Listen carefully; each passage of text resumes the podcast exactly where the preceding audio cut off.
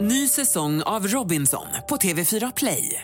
Hetta, storm, hunger. Det har hela tiden varit en kamp. Nu är det blod och tårar. Fan händer just nu. Det. är Detta är inte okej. Robinson 2024, nu fucking kör vi! Streama söndag på TV4 Play. Nej men titta! Där har vi dig. Man kan inte se mitt ansikte. Jag- jag kan eh, föreställa ja. mig. Ja, och jag är osminkad också så du vill helst inte se något. Men du, stressade jag upp dig nu här med all teknik eller hur har du fått ordning på det? Jag har ju fått ordning tror det och tack, du har tvingat mig in i liksom 2000-talet? Ja, jag vet. Det är jättejobbigt. Alltså, jag visste ju inte ens vad en podd var till typ ett år sedan. Så det, det här är min första podd, så jag är, jag är så här oskuldspodd.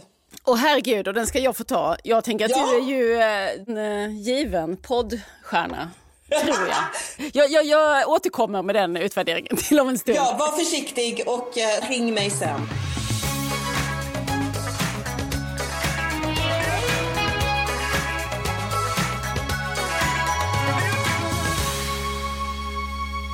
Att åka på kryssning i den grekiska övärlden med mamma. Vem hade kunnat tro att det skulle bli som ett litet besök i helvetets förgård? Och en väldigt, väldigt rolig historia. Hur man blir slängd över bord heter romanen och författaren Emmy Abrahamsson är dagens gäst. Det här är Pocketpodden avsnitt 105. Jag heter Lisa Tallroth och nu börjar vi. Välkommen Emmy. Tusen tack Lisa. Du sitter i ditt hus i Skåne, Japp, i orten med det krävande namnet Peppinge. jag vet. Det är ett jättekonstigt namn. Det är Peppinge eh, på Österlen. Och det är där du, du lever ditt liv med din familj. Är det ditt arbetsrum rent utav som du sitter i just nu? Det är det. Eh, Och vanligtvis har jag två kaniner i rummet också, men de har vi satt i trädgården nu. Eh, Så det är mitt arbetsrum och jag har kastat ut barnen för nu har de ju börjat sitt sommarlov. Eh, Ja, visst är det de hemskt. har- Ja, min dotter sa, får jag komma in och kissa? Och jag sa nej, det får du inte. Du får kissa i en buske.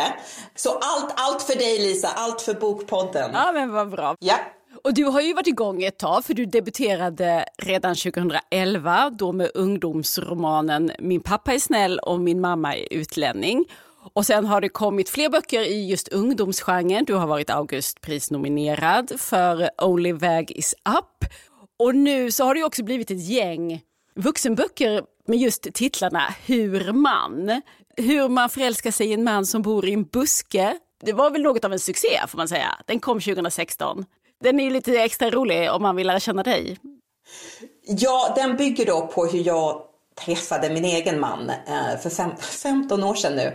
Eh, han var en alkoholist som bodde i en buske i Amsterdam och ehm, jag såg honom och tänkte honom måste jag gifta mig med.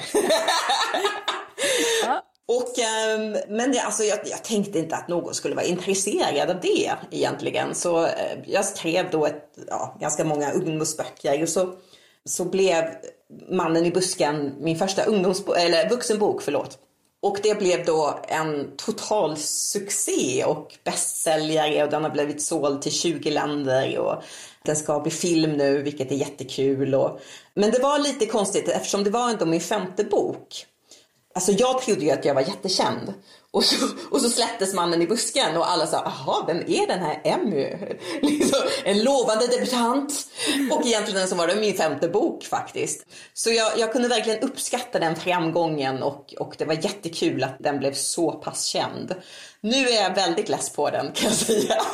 Ja, men då, då hastar vi vidare till nästa. För att, men du hittade väl ändå liksom din... Eh, du, du har ju en röst och du har ju ett, ett, ett sätt att berätta som, eh, som du har haft i alla dina böcker. Men jag tänker kanske i de här um, Hur man, som nu finns tre böcker, där har du liksom verkligen slipat på den och iakttagelseförmågan. Ja, alltså för mig är humor väldigt, väldigt viktigt och jag tycker det finns för få roliga böcker faktiskt. Själv letar jag alltid efter roliga böcker som också är intelligenta liksom, och där kvinnan kan få vara eh, intelligent och rolig utan att hon måste vara kanske tjock. Eh, liksom, eller att, att hon måste använda sin rolighet som ett vapen. Det, jag saknar verkligen det i böcker, att kvinnor inte kan få vara bara naturligt roliga utan en anledning. Så det var liksom mitt mål och eh, tanken bakom de här Hur är man-böckerna var just att de skulle vara så här guider som ingen behöver egentligen. ingen, vill, ingen, ingen vill ju bli liksom Ingen vill gifta sig med en man i buske, liksom. ingen vill bli slängd över bord, ingen vill åka in i ett dårhus. Så jag tänkte att det var ganska roligt så här, om jag kom på de här guiderna som ingen hade, som det fanns noll efterfrågan för. Ja, jag är inte så säker på, nu tror jag, det är ett behov vi inte visste att vi hade. Eh, för att det var precis som du nämnde där, boken nummer två här heter Hur man gör succé på dårhus och kom 2018. Och sen nu då den alldeles nya i pocketen är det nu som jag har här framför mig, hur man blir slängd över bord. Och eh, det är det vi ska prata om lite mer nu tänkte jag. Den är ju inte, de hänger ju inte ihop de här böckerna så tillvida att det är någon serie eller så, utan de är fristående och har nya hjältinnor i huvudpersonen, även de, de känns ju lite besläktade, dina huvudkaraktärer. För här är det då Jacqueline Coco Marilyn som vi får möta. Hon har ju då fått efternamnet Åberg, född Jönsson. Så det, det finns ju liksom en krock att eh, hantera mellan eh, förväntan och verklighet i hennes liv.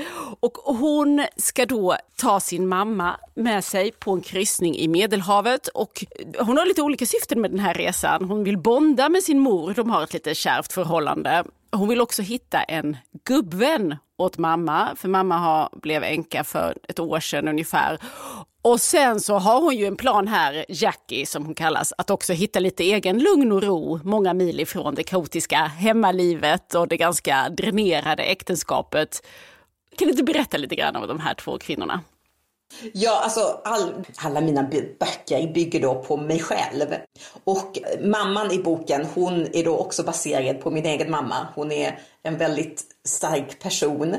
Och bakgrunden till den här boken var just att min egen pappa hade dött ett år innan jag började med boken. Och eh, jag tänkte just att det skulle vara kul om jag och min mamma åkte på kryssning i Grekland. Så eh, allt, nästan allt i boken har jag upplevt själv med min mamma. och hon hatade kryssningen. och jag hatade att behöva dela rum med henne och det var jättejobbigt. Och, eh, så jag ville liksom jag hoppas alltid att kunna, med mina böcker att jag kan bearbeta någonting inom mig själv. Och, och, just med den här boken försökte jag bearbeta just min egen sorg över att min pappa hade dött. Och jag vet inte om jag lyckades. Det, det liksom... Men just att, att det viktiga är att hitta humorn. Till och med när vi har förlorat någon. Men sorg är så konstig och så personlig och så den, den, kommer liksom vid olika tillfällen. Så det är svårt att knyta sig an någon annan just när man håller på att bearbeta en sorg. Men jag tänkte då att det skulle, det var, eh, jag gillade själva idén, premissen till boken också, att den skulle utspela sig eh, inom en vecka och på, en kryssnings, på ett kryssningsfartyg. För jag gillar just de här inskränkta miljöerna. Och det, är, det har jag alltid gjort som läsare också där Agatha Christie liksom att på en ö och så är de tio stycken. Och, så jag älskade, jag älskar det här att det ska det var en vecka, eh, mamma och dottern och de är i Grekland. Och, och, jag, och jag hade världens bästa ursäkt att åka på kryssning i Grekland liksom, i boken. Ja, för det var det jag skulle fråga, i vilken ordning kom det här? Var det så att det var liksom som en researchresa för boken som ni bestämmer er för att själva åka på den här kryssningen? Eller uppstod bokidén? Det var liksom halvt, halvt. halvt. Jag, jag hade inte bestämt mig än, men jag tänkte att för säkerhets skull, för, för, som författare så letar man ju alltid material. Det är liksom, det är författarens stora liksom så. Um, så, jag, så jag tog faktiskt massa, massa, jag förde massa anteckningar under den här veckan. Och um, jag upptäckte att det var ett fantastiskt sätt att göra människor väldigt nervösa. Om man vill göra någon nervös, liksom titta på dem och sen liksom gör, gör en anteckning. Så det var vissa som trodde att jag var en, en sorts inspektör på kryssningen. Så jag fick massa så här gratis cocktails och sånt. För besättningen ville liksom få... De bara, nej men eh, hon, hon måste ge oss liksom fem stjärnor. Och man kan säga att det har du inte gjort. Det är, jag tror inte det finns något kryssnings bolag som, som känner att de vill sponsra eller kanske förknippas med just den delen av skildringen. För att eh, hur var den här kryssningen, själva resan och livet på båten?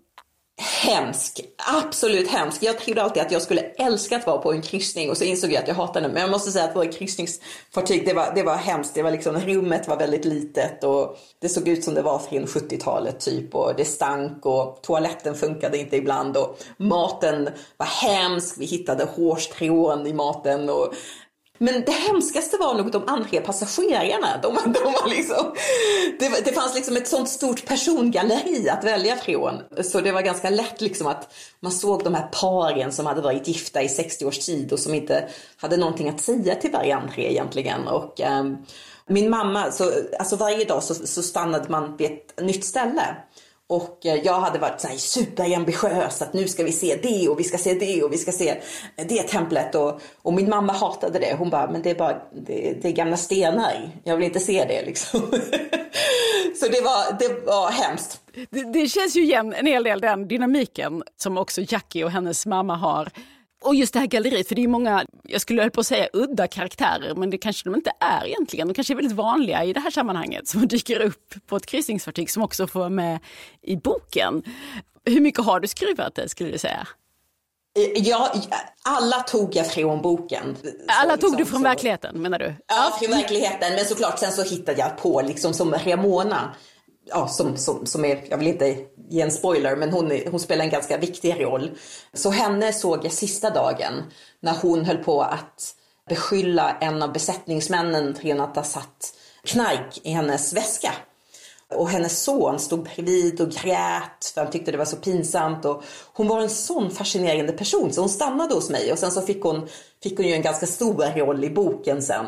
Nej men jag gillar liksom att använda personer som jag sett liksom och, och sen kan jag tänka mig, ja men hur är de de Tänk om de skulle göra så och sånt. Och, ja. mm. Men du, det där med att, för då var du ändå på en kryssning som du inte egentligen gillade, alltså som turist uppskattade du inte den, men kan man liksom utvinna någonting ur situationen ändå när du nu liksom tar på dig dina författarglasögon? Alltså, hur blir upplevelsen i slutändan?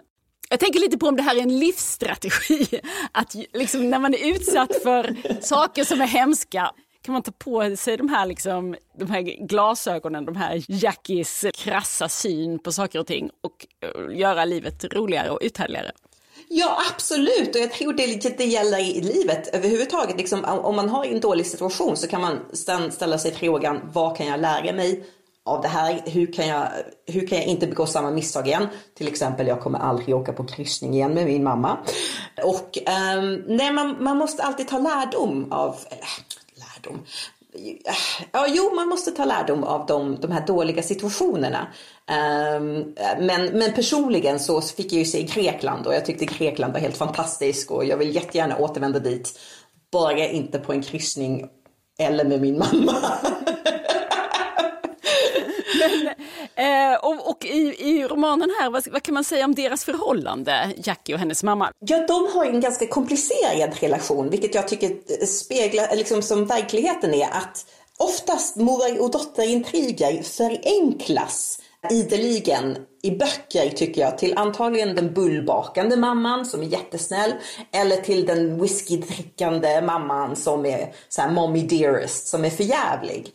Och oftast i verkligheten så är det en blandning av båda två. Liksom att vi kvinnor, vi är komplexa. Vi kan vara supersnälla men ibland behöver vi egen tid och ibland så kan vi vilja ha en viss relation med våra mödrar eller med våra döttrar eh, som vi inte kan ha eftersom vi är två olika personligheter. Så just det ville jag, jag ville, jag ville verkligen skriva om en väldigt komplex mor och dotterrelation, men där det ändå finns väldigt mycket kärlek.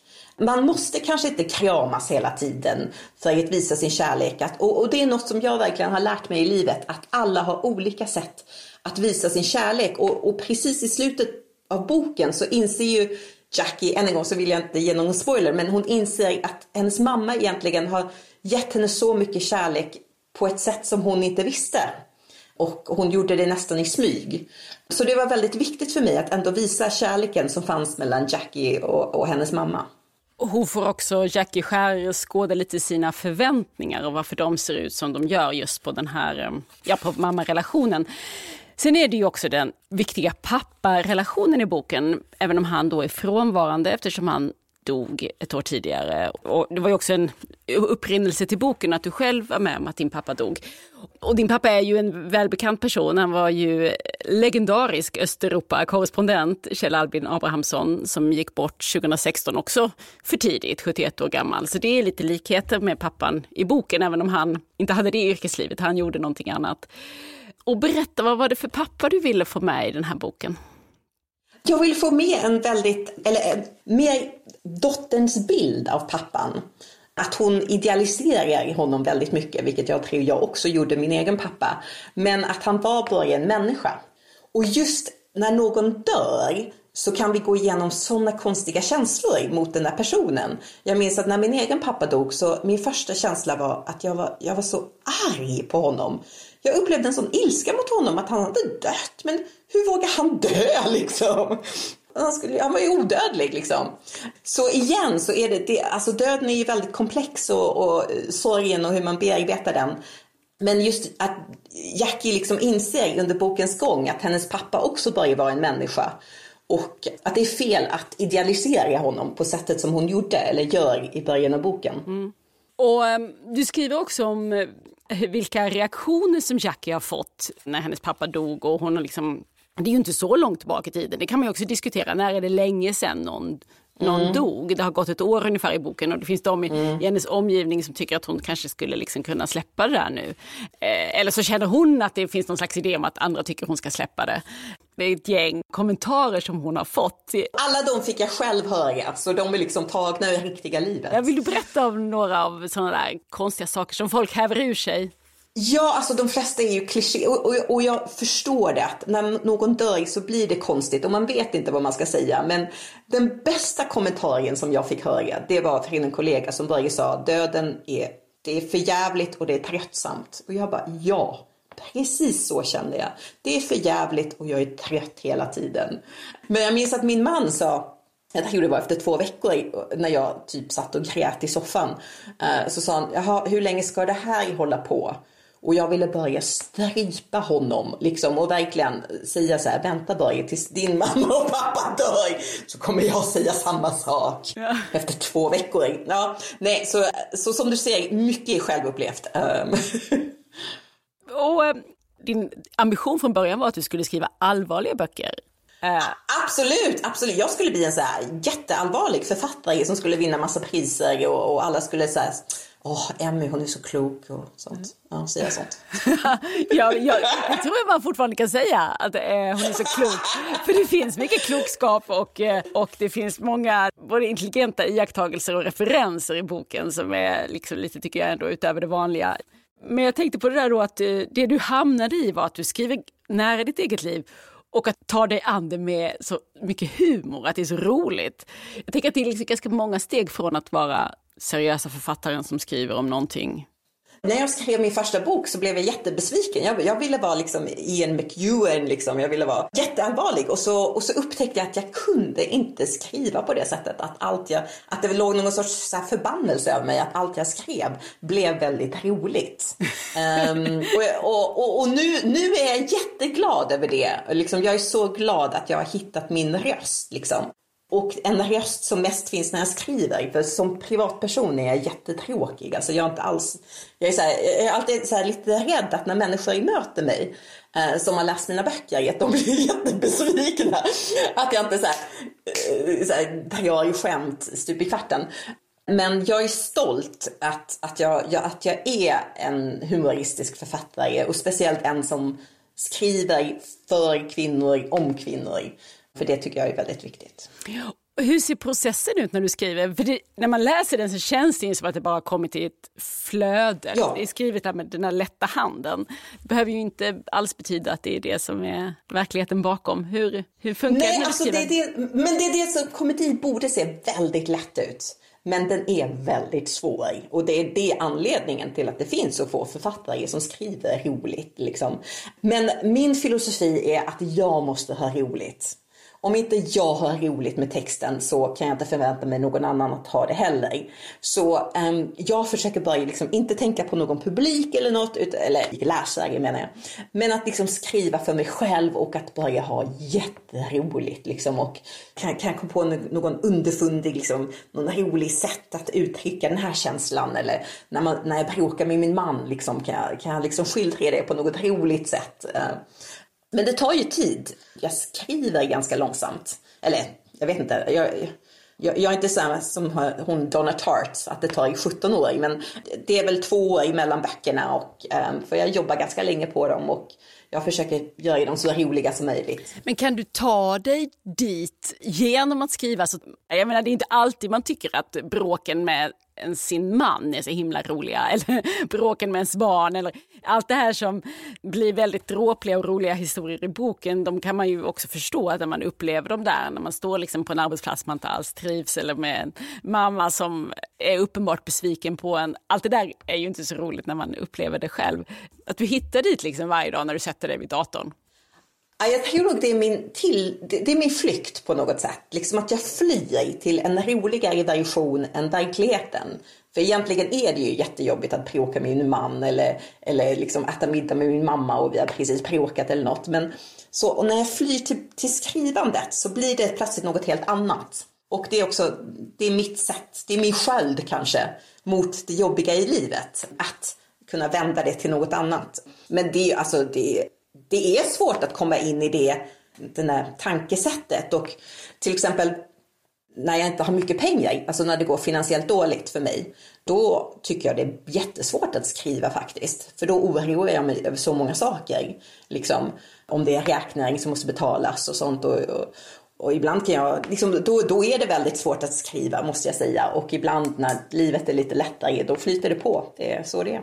För blir det så att du inte kan skriva någonting annat då? Alltså du måste liksom ha tag i den där rösten Ja, då, då, försöker jag tanka med annat. Att jag läser, att jag kollar på mycket komedi. Så jag, alltså jag är 45 nu och jag har ändå lärt känna mig själv vid den här åldern. Att aha, men nu måste jag ta en liten paus. Nu går det dåligt. Nu, nu gör jag det. Och så, och så fixar jag det vanligtvis till slut. Liksom. Och, och så är jag jätteenvis så jag kan faktiskt sitta med en text jättelänge och kämpa på, kämpa på, kämpa på. Och till och med om det bara blir en sida text så kan jag tänka, men jag skrev ändå en sida idag så det, det är okej för mig. Har du några egna förebilder eller tips? Bara tänker jag apropå att det är, det är inte så himla lätt att hitta de där böckerna där man får garva. För det får man ju när man läser dina böcker, man får ju liksom skratta, ja, man, får sitta, man får sitta och kuckla liksom, för sig själv. Så, där, så, att, så att någon kommer ut och undrar vad är det som är så roligt? Åh, kuckla, kuckla är bra, då är jag, då är jag glad och nöjd. Men vad, vad har, du, har du några egna sådana författare som du går till? Ja, absolut. Och jag kan ge två fantastiska tips. Den första är Melissa Bank, eh, Flickornas handbok i jakt och fiske. Den läste jag själv för 20 år sedan. Och den ändrade mitt liv för det var första gången jag läste om någon, en tjej som var rolig och intelligent. Mitt andra tips, eh, en bok som jag läste kanske två år sedan som jag älskade så mycket och som fick mig att gapskratta så att min man var tvungen att kolla om jag var okej. Och det var Andrew Sean Greers Less. Den heter Less. Som vann Pulitzerpriset 2018. Och den boken är också så intelligent och så rolig. Och jag har dem faktiskt båda två böckerna vid eh, min säng. Eh, jag har liksom massa böcker i min säng men de tar jag liksom fram då och då och läser bara något kapitel. Så eh, Flickornas handbok i jakt och fiske och Less kan jag definitivt rekommendera om man vill, om man vill kuckla eller skratta. ja, det var bra. Jag blir så nyfiken på din internationella prägel. Eftersom då din mamma är polska, pappa svensk, du är uppväxt i Moskva. Genom din pappa Kjell Albin Abrahamssons arbete så bodde ni ju då där. Och sen har du studerat drama i London. Du har jobbat som skådespelare och regissör i Amsterdam och Wien. Du har gift med en man som är polsk-kanadensare. Ja, eh, född i Polen men uppvuxen i Kanada. Ja. Du pratar mängder av språk flytande. Och, det är jätte, och mina barn är trespråkiga så jag talar svenska med dem, Beck snackar polska med dem och vi snackar engelska med varandra. Så de har vuxit upp med svenska, polska och engelska så det är jättekul. Hela den här liksom stora världen som finns i dig, får den plats någonstans där i, i ditt eh, hus i Peppinge? Jo, men jag tror att det har hjälpt mig att bli författare. För som författare måste man ändå vara lite av en outsider. Och jag har alltid känt mig som en outsider. Att jag, jag har inte hört hemma i Polen, fast jag är halvpolska. Jag har inte hört hemma i Sverige, eftersom jag flyttade utomlands när vi var tio. Så jag har alltid liksom kunnat beskåda allting från utsidan. Jag har alltid fört dagbok också. Liksom. Och jag tror det verkligen det har hjälpt mig, den här internationella bakgrunden och liksom att kunna betrakta de här kulturerna. Alltså jag, är, ju, jag är ju väldigt besatt av kulturkrockar och det kan man ju också se i alla mina böcker. I, i alla mina böcker åker någon utomlands vid något tillfälle. Det kom jag först på nu. Och, och, och för, det, för mig är det väldigt fascinerande att de här kulturkrockarna, men hur beter man sig i ett annat land? Liksom, hur skulle jag reagera mot, mot den personen från det landet? Och, och, jag tycker inte vi ska förlora det. För med humor blir mycket censurerat, liksom att vi inte får nämna vissa saker eller vi får kanske inte nämna vilket land någon kommer ifrån. Och det tycker jag är synd, för jag tycker det, det är berikande och det ger så mycket den här kulturella mångfalden som jag alltid försöker tillföra till mina böcker. Jag tror faktiskt min, min humor kommer från den polska sidan. Att ingenting är tabu, vi ska kunna skratta åt allting och vi borde som vi borde såklart. Filmversionen av din bok Hur man blir kär i en man som bor i en buske, den är på gång. Det är mycket som är hemligt där än så länge då. Så, som du inte kan prata om. Men vad händer jobbmässigt för dig annars? Ehm, just nu håller jag faktiskt att jobba på två olika tv-projekt. Så jag skriver ju också väldigt mycket alltså filmmanus till tv. Ehm, så det är det jag jobbar på just nu. Men blir det några mer hur man-böcker? De här guiderna som vi inte visste att vi behövde men nu inte kan vara utan? Absolut, jag, jag håller på att jobba på nästa bok också som, som är i samma stil. Ja, min stil. du behöver inte säga mer än så nu kan vi känna oss lugna med att du är i alla fall igång och det kommer komma mer från Emmy Abrahamsson. Mer i den här stilen som finns i romanen Hur man blir slängd över bord som är den senaste och som nu är alldeles ny som pocket. Tusen tack Emmy Abrahamsson för att du var med i Pocketpodden. Tack själv Lisa. Tack för idag. Nytt avsnitt av Pocketpodden hör du varje fredag. Och nästa gång vi hörs då ska det handla om bilhandlardottern från Västgötaslätten som hamnade i ett av världens mest fruktade fängelser. Mina åtta år i Kality det är Ingela Janssons berättelse om hennes eget liv. Och Ingela gästar podden nästa vecka. Tills dess, följ oss gärna i sociala medier. Där heter vi Älska Pocket. Och jag heter Lisa Tarrot. Hej då! Du har lyssnat på Pocketpodden. En podd från Bonnierförlagen.